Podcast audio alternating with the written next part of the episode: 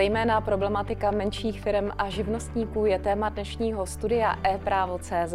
Naším hostem je dnes odborník, který kloubí jak teoretickou, tak také praktickou oblast příslušné úpravy. Zdeněk Tomíček, zakládající partner advokátní kanceláře CEE Etonis v Praze a také předseda Legislativní rady Asociace malých a středních podniků a živnostníků. Vítám vás, dobrý den. Dobrý den, děkuji za pozvání. Podcast e-práva. e-práva.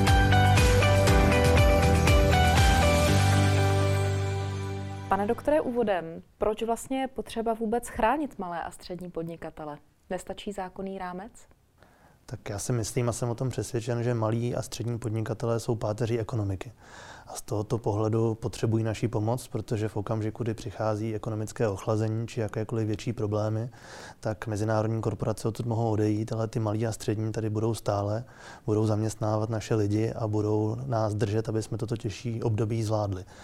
A jestli stačí zákonný rámec, zákonný rámec je v podstatě minimum toho, jak by se podnikatelé měli v rámci biznesu chovat, konec konců, jak by se lidé měli k sobě eh, chovat, jak v rámci biznesu, tak mimo biznesu ale asociace pomáhá v řadě dalších věcí.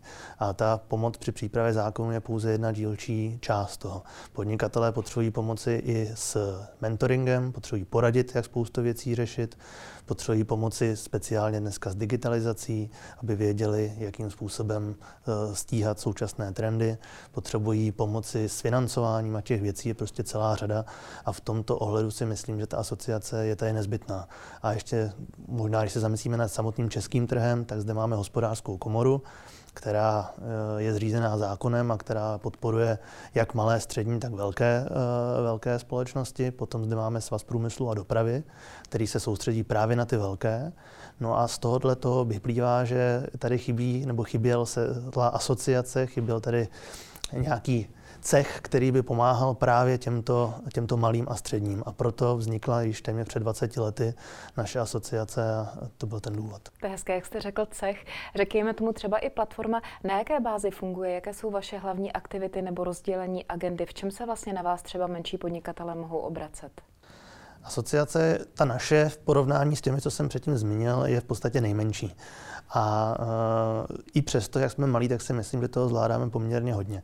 Asociace má 13 členné představenstvo, což je určitý výkonný orgán. Máme tam předsedu, čtyři místo předsedy, paní generální ředitelku, která zastřešuje sekretariát. K tomu ale asociace dnes má cca 20 tisíc svých stálých členů a dohromady s tzv. kolektivními členy, což jsou menší asociace, které využívají právě naši asociaci k tomu, aby byly slyšet, tak máme dosah až na 300 tisíc malých a středních podnikatelů. A těch problémů samozřejmě, co oni řeší, je celá řada.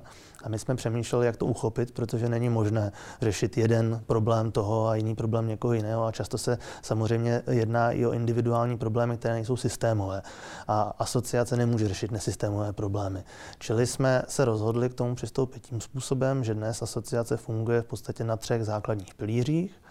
První je projektový pilíř, kde se snažíme na dnes osmi projektech soustředit na různé oblasti podnikání a v rámci nich komplexně těm našim členům radit.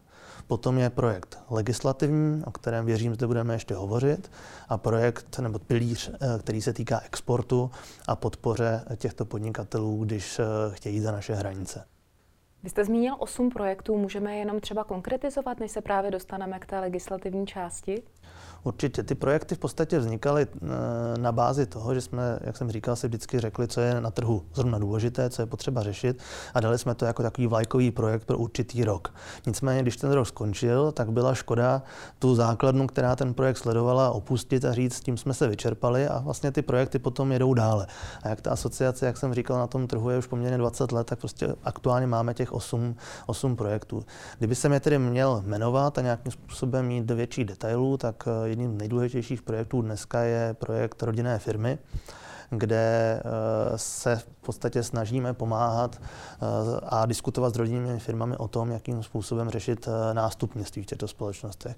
Ono se to snadno řekne, nicméně Česká republika se dostala do doby, kdy ti úspěšní podnikatelé, kteří začali podnikat po revoluci, jsou dneska na hranice důchodového věku nebo možná i v důchodovém věku a samozřejmě řeší, co s biznesem.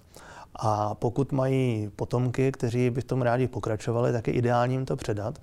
Nicméně ta biznisová část tady velmi naráží na tu část osobní, kdy chcete být pořád dobrým tátou, nechcete, aby vás vaše děti začaly nenávidět za to, že jim od rána do večera říkáte, co mají dělat v tom biznisu, ale zároveň se bojíte to druhé dítě, což je ta společnost, úplně opustit na pospas těm dětem, aby oni si to dělali podle sebe. A ten mentoring a hlavně to sdílení těch zkušeností v rámci toho rodinného podnikání je v tomto projektu to úplně nejklíčovější. Máme výhodu, že ten projekt nám vede pan inženýr Libor Musil, který je sám v společnosti Likos, což je rodinná firma a on tuto firmu vede, on tuto firmu už předává na svoje děti, takže vlastně vypráví z vlastní zkušenosti. A navázali jsme na to právě legislativně v této, v této části, kdy se nám podařilo loňský rok ve spolupráci s Ministerstvem průmyslu a obchodu dotáhnout definici rodinného podnikání a dneska ve formě nelegislativní, ve formě usnesení vlády máme v podstatě vydefinováno, co rodinné podnikání je. Byla o tom dlouhá, dvouletá debata, jestli to potřebujeme nebo nepotřebujeme. A naštěstí se nám to na konci podařilo aspoň v této nelegislativní verzi uh, ukotvit. A je to i základ pro to, aby ty naše rodinné firmy byly schopni, schopny se združovat v různých asociacích, komunikovat se zahraničím a sdílet i to know-how speciálně se Západem, kde zkušenost tím předáváním už mají mnohogenerační. Mm-hmm. A záleží tedy na tom, jestli ten projekt, které máte, jeden z těch osmi třeba je ukotvený v zákoně nebo není. To znamená, že třeba právě rodinné podniky asi úplně to hluboké ukotvení nemají, proto je to, řekněme, váš prioritní projekt současný? Uh, je to jeden, určitě jeden z důvodů, jeden z bodů a vlastně od začátku rezonovala tady ta potřeba, aby rodinné podnikání bylo nějakým způsobem legislativně či nelegislativně upraveno. Na druhou stranu ten důvod u toho je i ten, že se tady bavíme o, o desítkách tisíc rodinných podniků, které v České republice máme, a čili je to obrovský segment a je to zároveň segment, který je dneska pod drobnohledem všech konzultačních firm, který se na ně snaží cílit v rámci svých eh, salesových eh, strategií. A jedním z úkolů asociace obecně je i pomáhat jejím členům eh, rozpoznat, který, který poradce je skutečně kvalitní a který může pomoct a naopak od kterého radši dávat ruce stranou. A často se na nás i obrací a ptají se, jestli s tímto partnerem by měli spolupracovat či nikoliv. Ty rodinné firmy už se bavíme často u, i u, u společností, společností s ručením omezeným aktivní společností, ale když se tady o tom jenom na chvilinku odbočím a e, dotknu se samotných živnostníků, tak u nich je to obzvláště potřeba potřeba, aby jsme byli schopni nějakým způsobem vyselektovat ty partnery. Bylo to vidět krásně na příkladu GDPR, kdy poskytovatelů a odborníků na osobní, eh, osobní data tady byla celá republika, ale ne všichni to dělali dobře a ten živnostník prostě nemá dvakrát 10, dvakrát 15 tisíc korun, které někomu dá. Čili když si jednou zvolí špatně, tak se spálí. A tam u vás našel zastání nebo minimálně asi tu poradu, co nebo nějaké informační zázemí? Přesně tak, u nás vlastně našel nějaké základní informační minimum, a protože ta komunikace státu, a teď se státu nechci jakkoliv dotknout, protože je náš výborný partner a nemůžeme si víceméně stěžovat, tak mnohdy nereflektuje to, eh, že tady máme různé segmenty těch malých podnikatelů, mikropodnikatelů od Aše po Karvinou a komunikace, která tady z Prahy k ním směřuje, je často nesrozumitelná. A když si vezmeme, že živnostník může být přesně komíník v Bohumíně nebo e, tamhle květinář právě v té Aši, tak on neví, kde si ty informace vyhledat, neví, jak tomu přistoupit, neví, jak velké je to riziko a jenom vlastně pod mediálním tlakem, kde se od pondělí do pátku řešilo, že nějaké GDPR je a jak budou vysoké pokuty.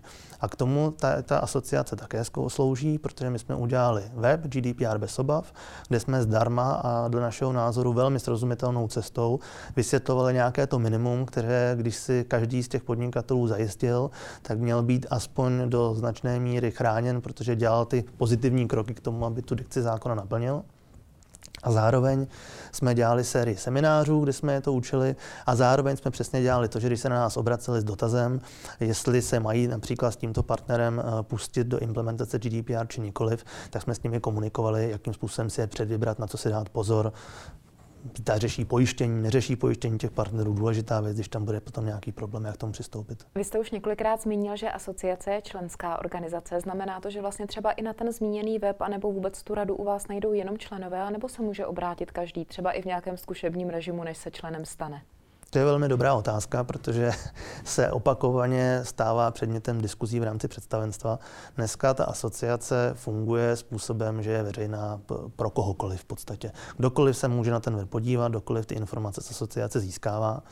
A je to proto, že jsme se stali hlavním mluvčím segmentu malého středního podnikání a připadá nám v podstatě, že pokud bychom to takto veřejné neudělali, tak by spousta těch malých a středních podnikatelů nenašlo tu, tu oporu, kterou tady na tom trhu hledají a kterou my jim nabízíme. Na druhou stranu je pravda, že když podle toho potom vezmeme, že máme naše členy, které platí členské příspěvky a které do značné míry dostávají podobný servis jako ti nečleni, tak z hlediska i fungování nás a z hlediska nějaké ekonomiky se zabýváme tím, kde budou mít ti naši členové i do budoucna budoucna větší přidanou hodnotu, kde jim budeme moct poskytnout něco, co ti členové nemají ale velmi pravděpodobně to asi nebude v tomto informačním servisu, ale bude to v jiných službách, jako je networking, jako je přístupné některé akce zdarma, které my pořádáme a tak podobně. Mhm. Dostáváme se na to právnické pole. Eh, vy jste vlastně nejenom eh, v podstatě předseda legislativní rady zmíněné asociace, ale také, řekněme, její duchovní otec, jestli to tak můžu říct. Co vás k tomu vlastně vedlo vůbec zarožit ještě jeden podorgán, který se úzce specializuje právě na to pouto k té legislativě? Je hodně podnětů, které k tomu vedou? Jednak to máme hodně podnětů, přesně jak říkáte, že se na nás podnikatelé obrací s dotazy nejen jak si vykládat předpis, ale říkají, tady to je zase špatně, tady to ten stát podcenil, což mnohdy je velmi subjektivní pohled a ta naše role je to vlastně vysvětlit, že co je tím zákonem chráněno, ale mnohdy ty podněty jsou opravdu správné. A pokud se jedná o systémový problém, který je legislativně možno řešit, tak je to pro nás zajímavý podnět, který se snažíme nějakým způsobem uh, připravit do legislativního návrhu a začít řešit případnou jeho implementaci. Ale zpátky k té vaší otázce, proč to vzniklo. Asociace za cca 15 let svého fungování se věnovala především právě těmto oblastem, co jsem říkal, to znamená informovanosti, mentoringu, pomoci, eh, organizování seminářů, komunikace se státní zprávou. Nicméně se nám podařilo v roce 2017 stát se oficiálním připomínkovým místem legislativním procesu, což nám dává poměrně silnou, eh, silné pravomoci a v rámci e-klepu získáváme návrhy zákonů, které můžeme komentovat. A tento, tato skutečnost je dle mého názoru nejdůležitější v historii vývoje samotné asociace, protože ten legislativní lobbying, lobbying v dobrém slova smyslu, je to nejdůležitější a nejcennější, co pro vás schopná asociace může udělat. A protože sice já jsem advokát a máme kolega eh, doktor Sobotka, je naprosto perfektní právník a legislativec, tak jsme na to jenom dva. A jako právníci umíme číst zákon, ale nemůžeme eh, dosáhnout na to, jaký ten zákon může mít vždy dopad do té praxe. Tak jsme si říkali, když jsme to tam spolu řešili pořád na koleně, že je to dlouhodobě neudržitelné a že opravdu potřebujeme mít permanentní feedback napříč různými industriálními obory a sektory na téma, co je v těch oborech špatně a pokud se přijímá nový zákon, aby jsme od nich zjistili, jakým způsobem pozitivně či negativně tento zákon uh, dopadne. A z tohoto důvodu jsme se dohodli na představenstvu. Já jsem získal ten mandát, že budu legislativní radu vést a že ji zřídím. Dohodli jsme se, vytipovali jsme si 15 lidí právě na příštími segmenty klienty, já jsem se se všemi sešel, dohodli jsme se na spolupráci, dneska se jednou za dva měsíce scházíme a řešíme právě ty dopady té legislativy na, na jednotlivé obory. Co je důležité, a to bych chtěl ještě eh, vyzdvihnout, že se nám podařilo nejen sehnat eh, odborníky, neprávníky napříč těmi obory, ale podařilo se nám i dohodnout s největšími advokátními a nejdůležitějšími advokátními kancelářemi v České republice, které nám zdarma nabídly svoji pomoc a jsou vlastně naším eh, legislativně poradním orgánem, kteří Eh, který poté eh, dává ty naše návrhy do nějakého formátu, tak jak ten formát má vypadat, aby jsme vypadali jako profesionálové a mohli jsme s tou státní zprávou hmm. tímto způsobem jednat. Když vezmete vůbec tu činnost jako takovou, řešíte víc procesních věcí anebo těch věcných? Nebo v jakém poměru třeba k vám přicházejí takové podněty? Kde je vlastně ten větší problém? Eh, největší problém je zpátky ta komunikace, zcela jednoznačně. A bohužel i v České republice, teď si možná e, mě za to někteří naši členové, kteří to uvidí, nebudou mít rádi, ale e, funguje tady ta lidská vlastnost, že málo kdo je schopný si sám sobě přiznat svoji chybu. A z toho funguje i řada dotazů, které k nám od našich členů působí, protože oni skutečně něco podcení, na něco kašlou, kašlou na to řadu let. Načež na to stát přijde, ať je to finanční úřad, ať je to úřad na ochranu hospodářské soutěže, začne vyměřovat pokutu a oni začnou se na nás obracet, začnou říkat, to je přece nespravedlivé, takhle se tady podporuje malé střední podnikání, teď nás zničí a podobně a podobně a podobně. A v rámci tady toho je ta naše role jim prostě vysvětlit, že nás to mrzí, ale že, že hasí oheň, když už je příliš pozdě a naopak to musí dělat s předstihem a ty věci prostě nelze podceňovat a tam je ta, tam je ta komunikační část. Ale samozřejmě řada těch eh, členů chodí opravdu s problémy, které jsou eh, legislativně špatně upraveny, může to být systémové problémy a to už je pro nás eh, výrazný podnět. Když se vrátím ještě k těm nejčastějším chybám, jsou třeba daňové nebo kde vlastně menší podnikatelé, živnostníci nejčastěji chybují? Kdybyste teď měl dát nějakou univerzální radu, jenom aby zazněla. To základní pochybení eh, vyplývá ne ani tak z jejich chyby, ale tady teda skutečně je chyba toho státu. Naštěstí se nám to daří z MPO napravovat a to je to, že oni mají neuvěřitelné množství povinností. A ty podnikatelé donedávna nevěděli a neměli jednotné místo, kde by si tyto povinnosti mohli zkontrolovat a vědět, co mají dělat. Čili to, povinno, to, to jejich opomenutí nebo ten jejich základní problém je v tom, že skutečně nebyli informováni dostatečně na tom, co mají dělat a k čemu mají dávat dostatečnou, dostatečný důraz. My s MPO jsme se dohodli, toto se musí změnit a musí se to změnit eh, v několika ohledech. Za prvé s jim pomáháme tím, že jsme se dohodli na tom, že nová legislativa bude už chodit pouze dvakrát do roka. Říkám chodit takto lidově, ale je to před tím slangem, se kterým se bavíme s našimi členy. To znamená, nová legislativa zde bude 1. 1. a 1. 7., aby věděli, kdy mají kontrolovat, eh, co je nového, jaké jsou nové povinnosti. Za druhý, když se dnes podíváte na portál Business Info, tak zjistíte, že má úplně nový kabát. Zjistíte, že, se tam, že je opravdu srozumitelný a konečně se s ním dá pracovat a zjistíte, že tam jsou na jednom místě ty povinnosti, které oni musí splnit a je tam návod, jak je plnit. Což je zase tedy, je to portál ministerstva průmyslu, nicméně je to v naší spolupráci a my jsme na tom jako velmi usilovně s ministerstvem spolupracovali a komunikovali. Čili to je další krok.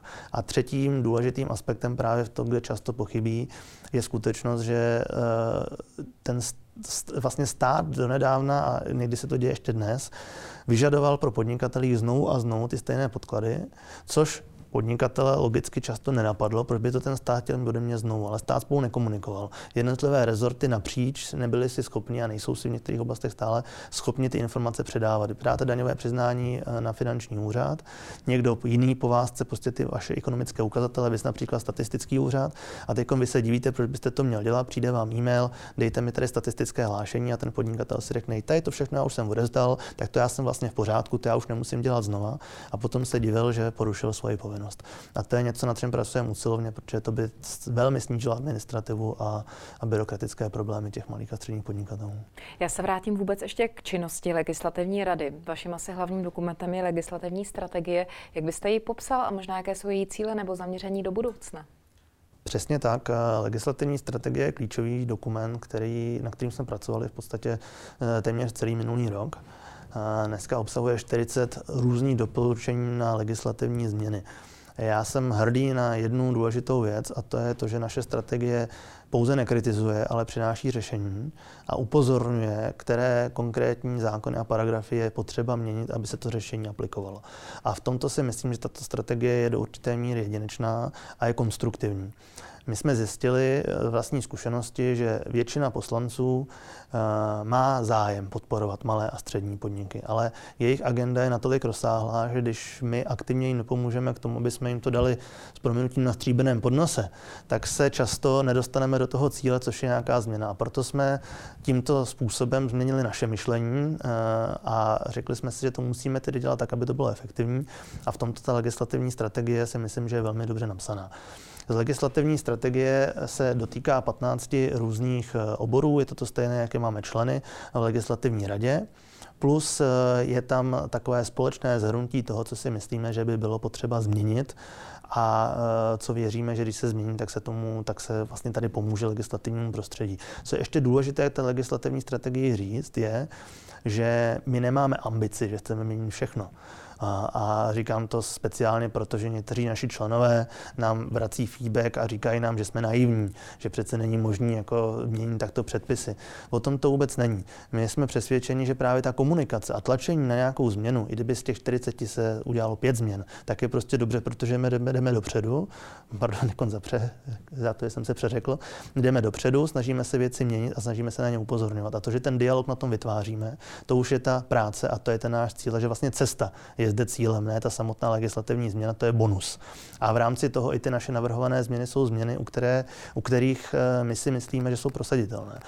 Můžeme přijít s tím, že by daň z příjmu právnických osob měla být 13%, ale to skutečně utopie bude a nikdo se s námi nebude bavit. Čili to není ten typ změn, které my Takže navrhujeme. Takže reálnější cíle Přesně spíš. tak. A v rámci těch 15 bodů je to něco, na co reagujete asi i přirozeným vývojem, to znamená, není to rigidních 15 bodů, spíš se může třeba v průběhu potom vaší existence další měnit, ať už obohacovat nebo zužovat. Vlastně reagujete zřejmě na to dění jako takové na trhu. Přesně tak, jak říkáte, je to, je to živý dokument a je to inspirativní dokument k tomu, aby jsme věděli zhruba, kde se chceme pohybovat ale dokument se mění v čase. Navíc eh, jsme si řekli, to je strategie pro rok 2019-2020, to znamená pro rok 2021-2020 chceme mít updateovaný tento dokument a chceme vlastně pokračovat v té diskuzi, kterou jsme započali a která se vyvíjí k tomu, že bychom byli schopni teda ty věci nějakým způsobem ovlivňovat a měnit.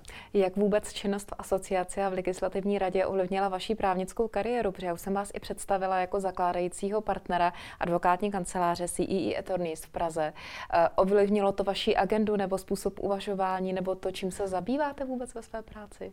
Já si myslím, že to, že naopak, že tu advokátní kancelář jsem založil a mám, tak eh, je důvodem, protože můžu lépe chápat eh, naše členy, malé a střední podniky, protože my jsme také malý a střední podnik, malý podnik. A díky tomu já si vlastně všechno... Promítáte zkušenosti Přesně vlastně. tak. Já si vlastně všechno vyzkouším a to, co potom jim říkám, tak jsem si nenačet, ale to jsem si zažil. A to je úplně jiné, jiné poselství, jiná pomoc, když skutečně s tím máte vy sami, sama problém, a který vy musíte řešit.